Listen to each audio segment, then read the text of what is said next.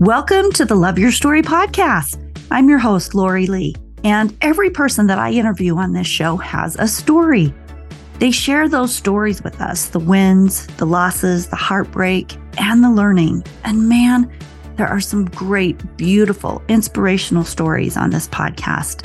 But one of the things that I've noticed as I've spoken with people in general about their stories is that they often say, I don't have a story. I just have a regular old life. There's nothing to hear here. Well, my guest today is Amanda Edgar. After a life in academia, she decided to leave the university and she founded Page and Podium Press. This is a publishing company, and she specifically helps people share their stories and create world changing books. So stay tuned as I talk with Amanda about finding and sharing our stories.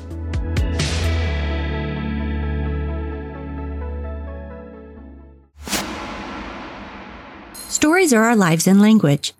Welcome to the Love Your Story podcast. I'm Lori Lee, and I'm excited for our future together of telling stories, evaluating our own stories, and lifting ourselves and others to greater places because of our control over our stories. This podcast is about empowerment and giving you, the listener, ideas to work with in making your stories work for you. Story power serves you best when you know how to use it.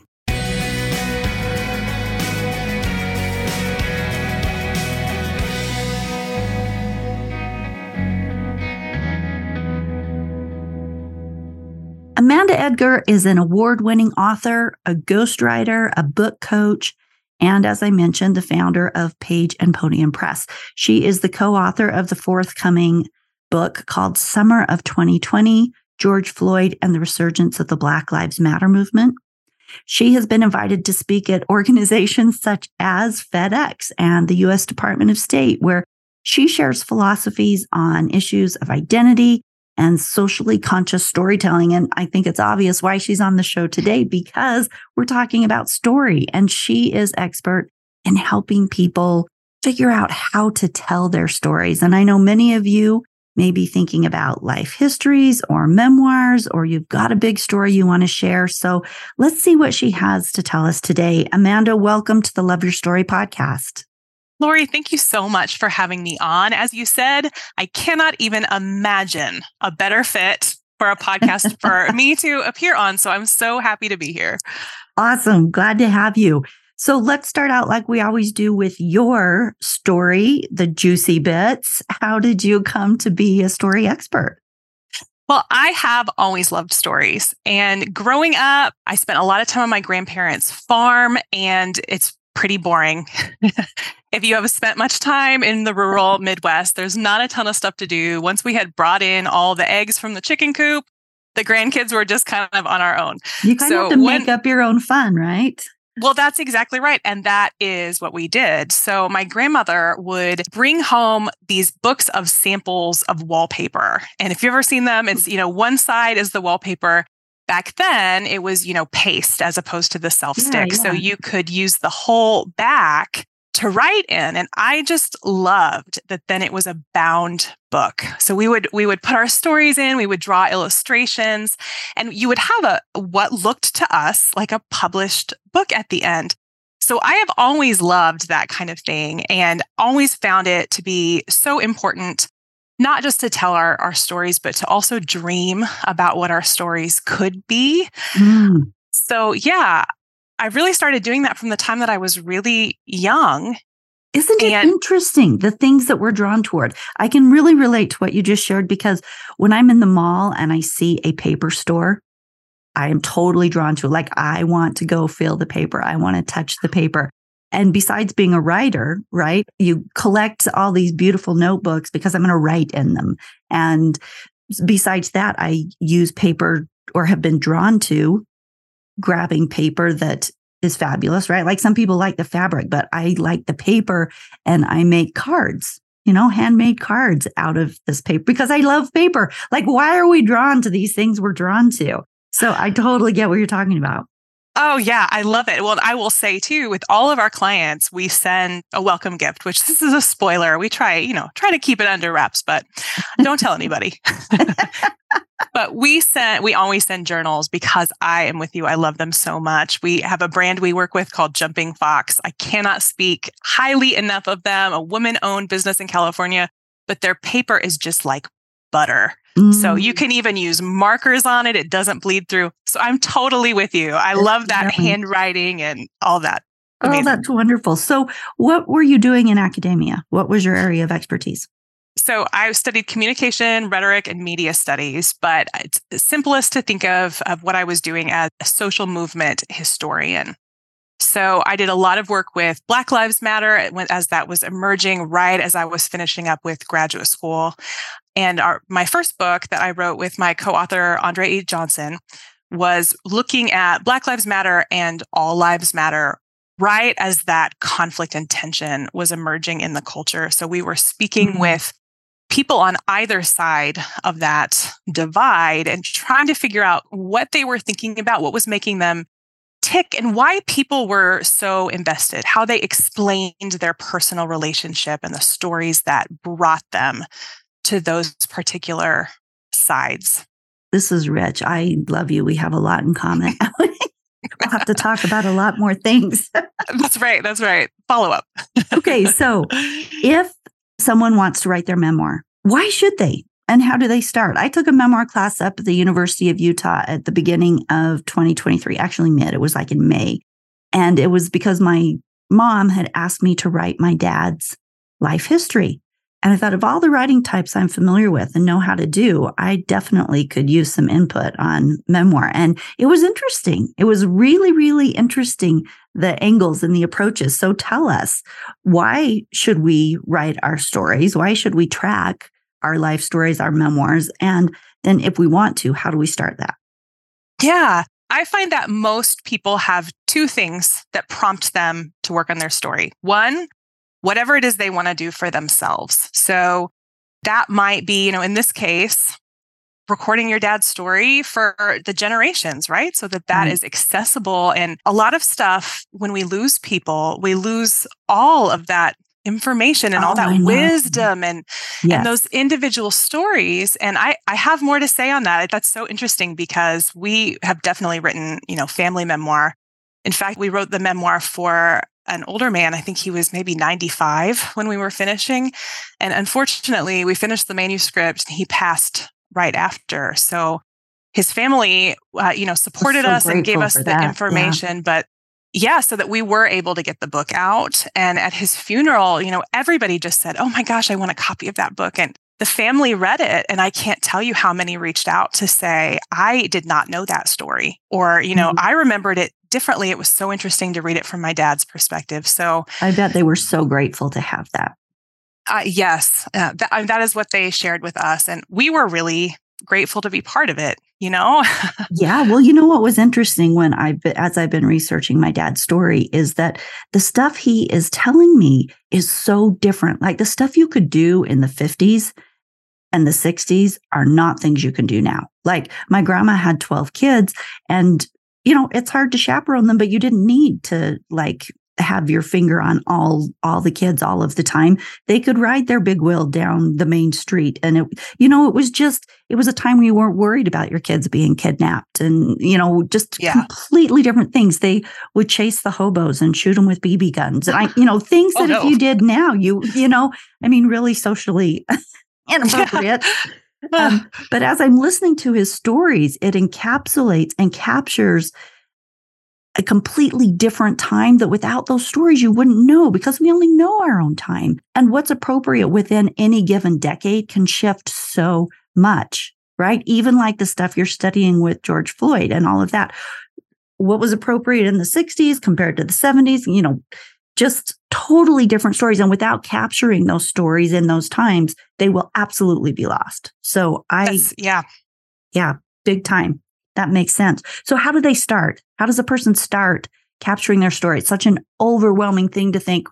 First of all, what's my story? Like I mentioned, like there's nothing really to tell. And second of all, how do you take whatever, how many years and put it into a story? Yeah. I, so everybody has to approach this depending on what you're wanting the, your book to do. And as I mentioned, you know, most people want it to do something for themselves. But what I find the more powerful motivator, if you really want to get through the process, takes a really long time, is to think about what you want it to do for your reader. So we typically work with people who have been through, you know, something really hard and come out and really conquered it. And they are, they have all of this wisdom and they don't really feel like they have anywhere to share it. And if you can write your memoir with a mind toward who you want to help, that really positions you to not only, you know, get through the hard parts of writing, because it can be a slog, particularly, you know, you're in the middle, you're getting toward the end. It can, that can really drag a bit. So that's really helpful. But also, I find that externalizing your story and your perspective a bit is so, so helpful to make sure that your story does what you want it to do.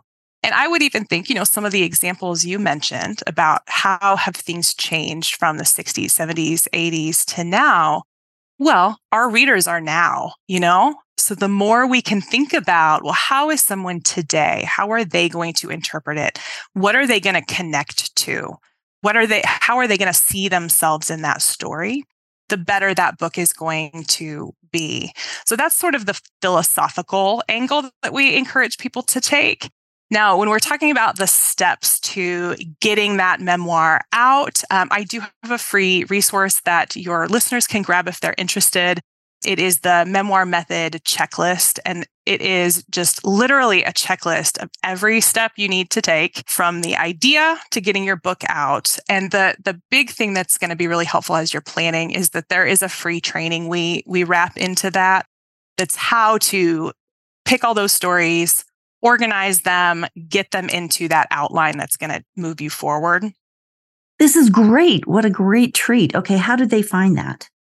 So that is at pageandpodium.com slash checklist. Okay. I will also have this in the show notes. I'm writing it down, pageandpodium.com slash checklist. Okay, that's going to be in the show notes on loveyourstorypodcast.com along with contact information for Amanda. So that's great. That's a that's a super place to start. You know, I found in my memoir class that one of the things that was interesting was maybe looking at the places you had lived, right? And then and what came to mind there and you just start capturing little vignettes of times in your life that you remember things that were meaningful shifts, things that you learned. I'm sure this checklist probably has something to do with this as far as bringing up memories and things as far as places to start.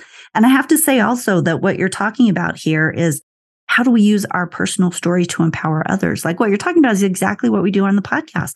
People come on, share the experiences they've had, whether they're traumatic or whether they are, you know, like an Olympian, you know, sharing how they did what they did the purpose of story is like teaching and sharing. In fact, Michael Cotter said, quote, storytelling is where we share what we've discovered.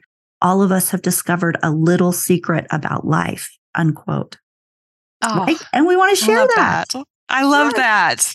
yeah. And I think especially you know those who have been through trauma and i will say we wrote a memoir for an olympian a while back and there was mm-hmm. plenty of trauma wrapped in with the training that they have to do and the discipline that they have to put on themselves yes. so you know i think every it, it sort of depends on how we define trauma or hardship but all of us have that you know and that yeah. is really that is how we learn if we feel safe and comfortable all the time mm-hmm. we don't really get far, you know? Well, and it's how we connect. When we share those vulnerable spaces of how bumpy the road actually was, then we connect with each other and it's not looking like, you know, it was perfect because the reality is is it's not. It's an it's an up and down. It's a lot of little steps to create something big. It's making it through the hard times so that you come out stronger on the other side with understanding things you didn't understand before and sharing that path. So yes, we're doing the same work, sister.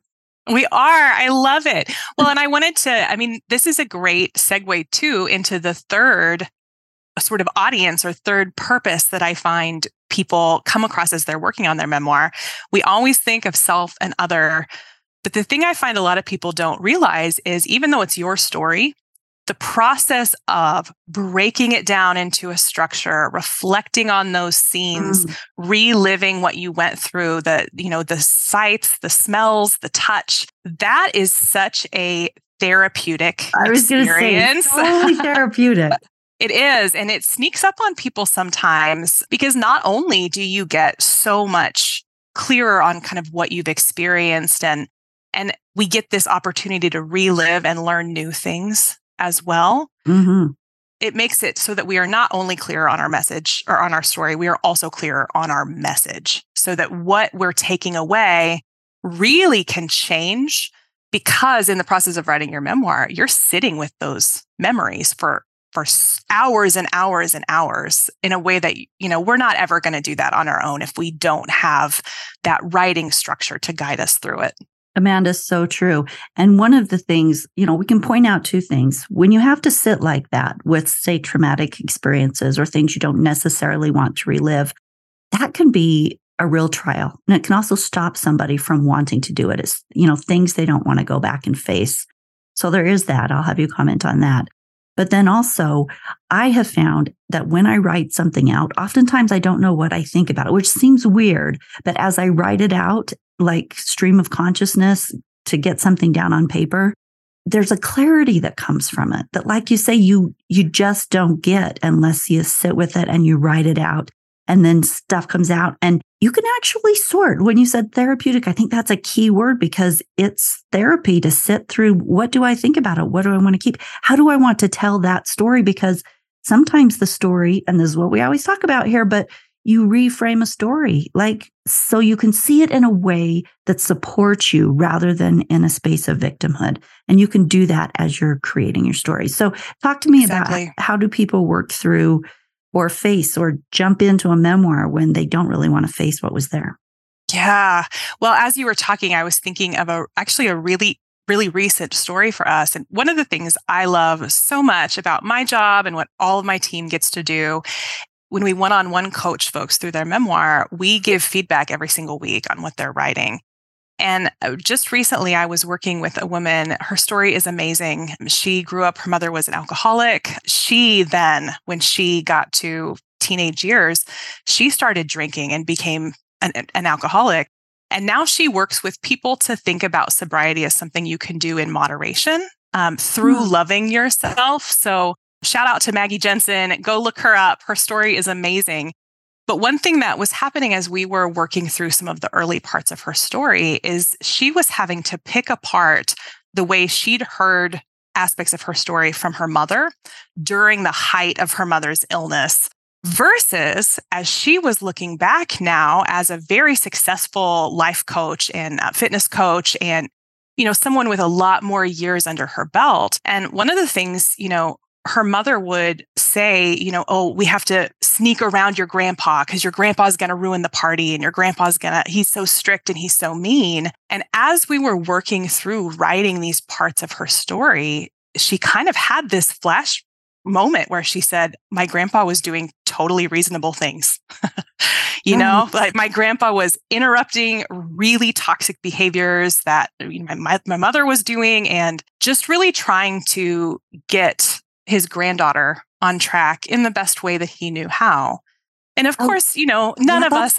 That's big yeah. to realize that, you know, that's what a win, what a takeaway. I think all the point you're making too is as you go through and reevaluate, that's what you're doing, really, you know, re- looking closely at life experiences.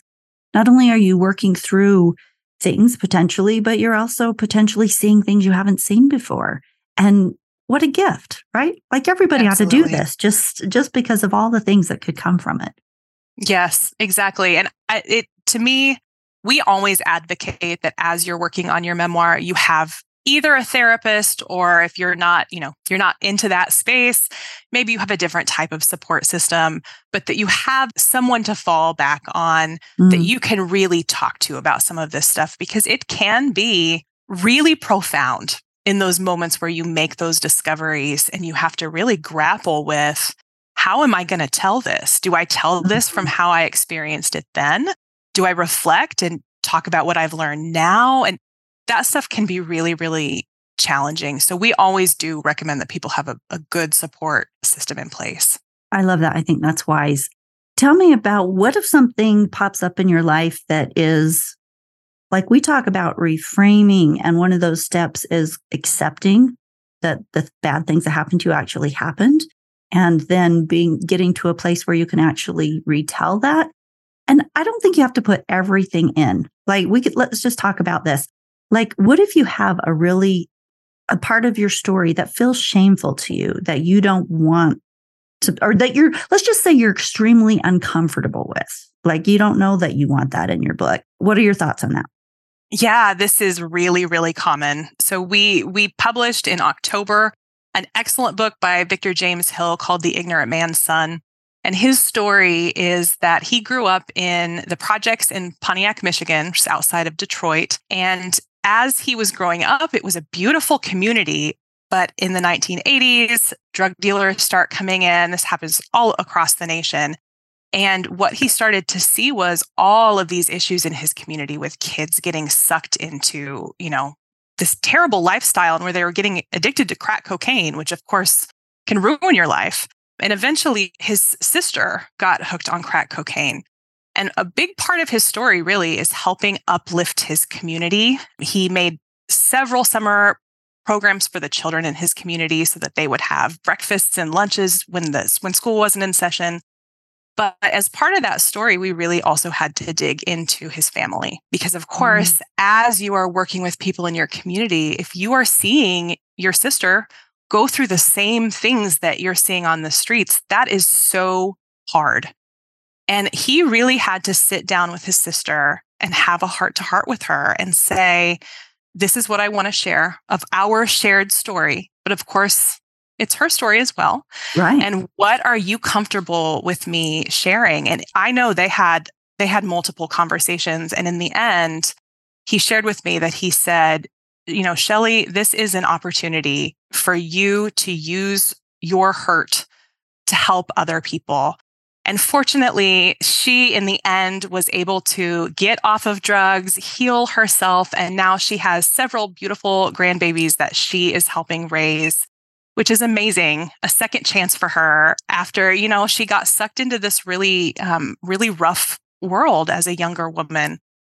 And I think as we're all grappling with what we're comfortable sharing, it really has to come down to what you said to me actually before we even got on the recording, which is the parts that people are going to connect with are those real emotional, difficult things that we have gone through. Those are the things that really, you know, we read those and we say, oh, oh my gosh, what would that be like? How would I go through that? How would I make sure that I got back on my feet or would I? So, yes, we don't want to put everything into our book, but I do really encourage people to think about what is going to connect with your reader and what is really going to show them who you are I think the more we follow that impulse to cover over these really vulnerable things and, you know, only show the good stuff or, you know, my life has been great and look at all I've overcome and it's great.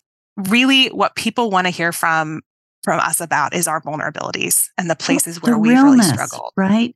Okay. Exactly. And you bring up a really good point here. The the first one is my original question was leaning toward what about our personal stories, the, the parts that we don't want to tell about what we did? But then you bring up this really great point about our stories are not singular. They are interactive with lots of people. And so then there's this nervousness about how do I tell, you know, even when I'm writing my dad's history, like, do I what do I say about his siblings and whatnot? Because they all have their perspectives, or uh, even about his parents, right? Like the siblings are all going to have different perspectives of it. And there's so much ground to figure out how to navigate. And we talked about this in my memoir class also. And we came down to two things. One was ultimately you're the one telling the story. So you're going to tell it from your perspective, and you have the right to do that. And the other was that if you you just have to just like him talking to his sister, having to sit down saying, this is what's here. This is the way I see it. This is what I'm sharing.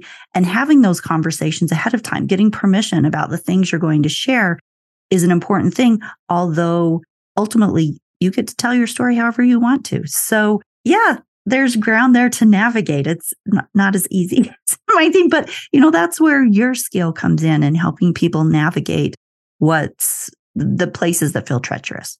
Yes, that's exactly right. Well, and a humorous anecdote um, related to that when we were writing Walter Decant's story, and I mentioned him earlier, he passed between the writing of the book and the publishing of the book. But we talked actually to all of his children. And there was such a funny part where his children all insisted on different origin stories of this uh, merry-go-round.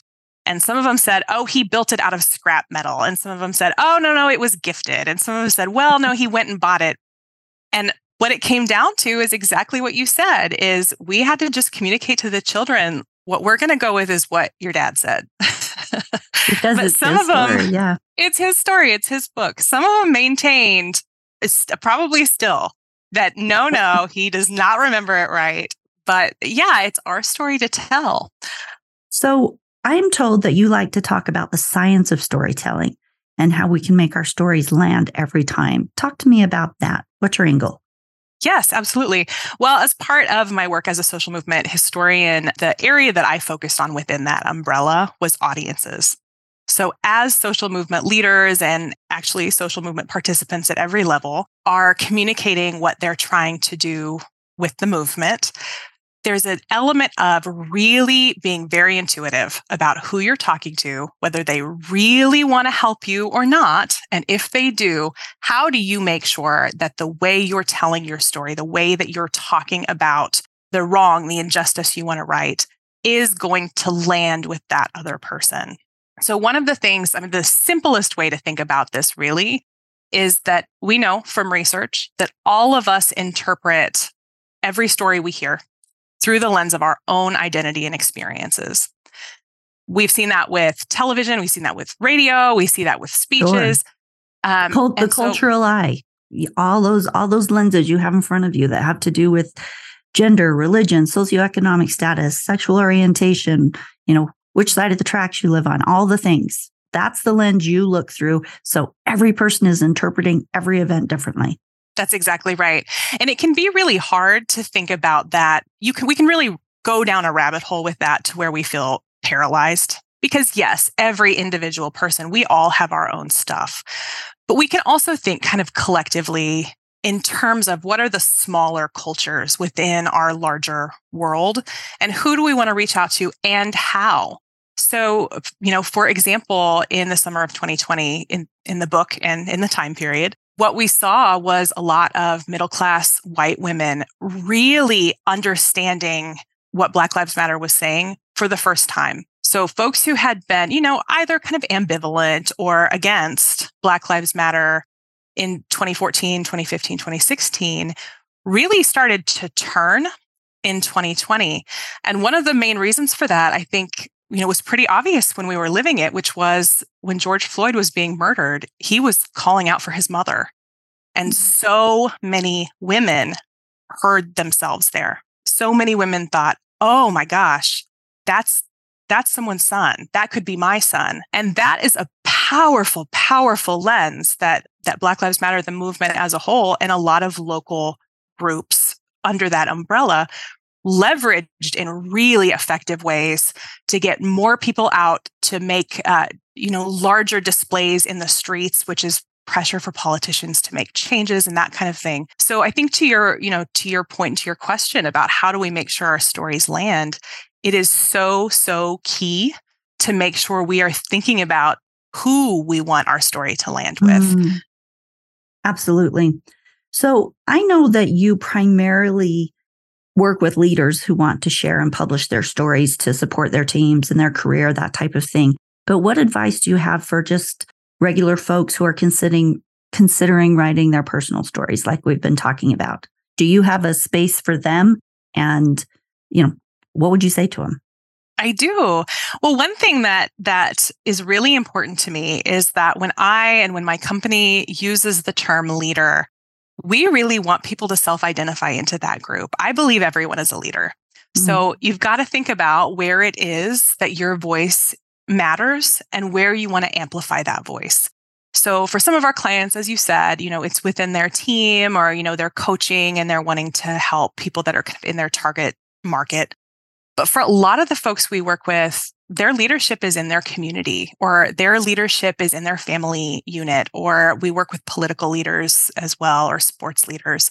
So, where is it that you want to make an impact? Because by telling your story, you can really step into a leadership role, even if you haven't seen yourself that way before.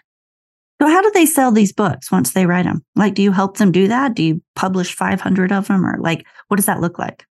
So, we work with people with every publishing goal. So we can help people to self publish. And that's often the case, you know, for folks who are working as coaches or consultants. We also have our own imprint, so you can publish through Page and Podium if you'd like. And then we also work with people who want to go for a traditional book deal and work with a larger publisher. Whichever route you want to go, we have services that are tailored to that. As far as the marketing and the publicity support, we do always want to make sure that authors know no book sells without the author. So I find a lot of times with memoir, you know, folks they want to write their story and they want to get it out. They feel really confident it could help people. But when it comes to telling others that this book is available, that feels really almost a bridge too far. Is self promotion sort of made meta, right? Right. yeah. No, I promoting understand. your story and yourself, and oh, it gets so uncomfortable. That is part of the growth journey. So when we work with people, we coach them through what does that mean for you? Does it mean coming on podcasts like this one? Does it mean pitching yourself to, you know, local media? Does it mean that you want to amp up or start a speaking career? Or does it mean that you want to, as with um, Walter Decant's family, do you want to drop copies of that book at the different historical societies that kind of represent those places that you grew up? Or, you know, do you want, as with Victor James Hill, do you want to aim for getting your book into prisons and in the hands of people who are transitioning out of prison and back into their communities. So, what if you just want to give it to your family? Like, what if you're you're doing a family memoir and you know you just want a dozen copies? Do you yeah. Do Absolutely. So, in that case, I would suggest that you go the print on demand route, which is so, so easy nowadays. You know, it used to be you would have to track down a, a printer, which we do have an offset and digital printing company that we work with, but if it's such a small order, you know, doesn't even maybe 50, I would just recommend using the Amazon, using uh, KDP, Kindle Direct Publishing. And that is really pretty easy to navigate. We do have coaching support services so we can help people do that but it is much much more accessible certainly than even you know 10 or 15 years ago to get your book out that way your services sound wonderful and your experience is just key to help people. You know it's it's the guide. You're the guide. You're helping the person figure out how to do this and how to tell this which is a really big deal when you're figuring out your story. So if somebody wanted to work with you how would they find you? So they can head over to our website pageandpodium.com and all of our services are by application. And that is just because we really want to make sure that everyone that's coming into our world is an, an excellent fit for us, that they are going to get the most out of our services. So if you head to pageandpodium.com, you can read about our coaching services as well as our done for you writing services. We have both of those at two different tiers depending on how much support you're wanting and you know what your budget, what your time budget is. And then you can apply right on that the website. You'll see the apply now button. We're just going to ask a few questions about your story and your purpose, what you're hoping to get out of it, and then that starts a conversation with uh, with our team. Okay, so we've talked about a lot of story things here, but I'm still open to any last points that you want to make. What haven't we talked about that you think is important? Well, one thing I want to share is I find a lot of people whether they are at the very top of, you know, their field or, you know, whether they kind of just think of themselves as an average ordinary person, which I find that most people do, mm-hmm. that there is something that creeps in for all of us where it is hard for us to see the expertise that we have. Mm. And I call that the curse of expertise. And often it just, we are living our own expertise. So we don't see it. Like a fish in water, right? They don't know they're in the water. well, you know what? You're absolutely right because it's like someone who knows how to sing and they're like, oh, it's no big deal. Well, yeah, it is a big deal because I don't know how to sing. And when I try to sing, it doesn't sound anything like that. Um, so I know like how incredible that singing voice is. You take it for granted because you've always had it, kind of thing. Yeah, absolutely. Anything we do well seems it came natural to us, you know, or we worked on it. It's something that we've habitually built or was a natural gift. And so it doesn't seem like a big deal. But for somebody who doesn't have it, huge. Exactly. So I have an exercise that I hope every single one of your listeners will do because it is such a great boost. Awesome. And that is, uh, I call it phone a friend. Think about your biggest cheerleader, your biggest fan in your life, and send them a text or an email and say, What is the most interesting thing you've ever learned from me? And mm. 99% of the time, you will be shocked at what they say. And then the more you think about it, you'll realize, of course. so when we do that, then I think that helps give us that outside perspective to think about what is it that our contribution really needs to be to this world? What is the, what is the wisdom that only we can leave for others? So whether or not folks want to work with us, whether or not folks want to write their book, I really truly believe that we will have a better world if we can all step into our power in that way. And the only way we do that is when we are relational. We reach out to our connections and just really make sure that we are bringing the best of ourselves to every interaction.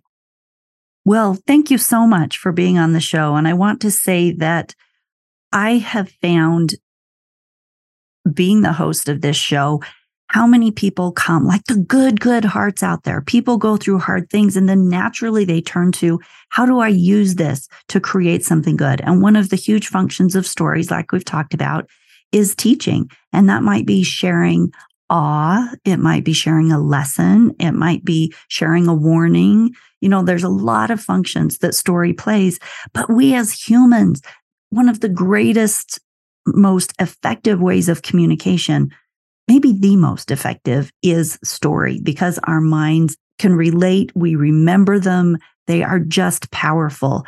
And it's fascinating to me how many people want to share their stories to do good in the world. I don't know if that's just something that comes pre programmed with people or if it's something good souls navigate toward, or, you know, I, I don't know, but it's been fascinating to watch.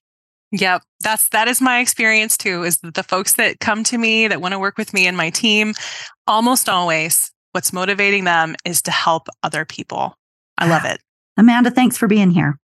Okay, people, as this comes to a close, consider your stories. Everybody has a story. We all have a hero's journey. So don't don't be telling yourself that you don't have anything worth saying. But as you consider sharing your story or, or organizing your life, recording your stories, maybe even publishing them, like we've talked about, please reach out to Amanda if you're interested in her help in doing this. And if not, hey, just keep enjoying the stories on the Love Your Story podcast. We will see you in two weeks for our quick chat episode. And I ask that you share this episode with someone who might be thinking about writing or sharing their story. And hop on loveyourstorypodcast.com to leave a voicemail about topics that you want to hear about in the coming year.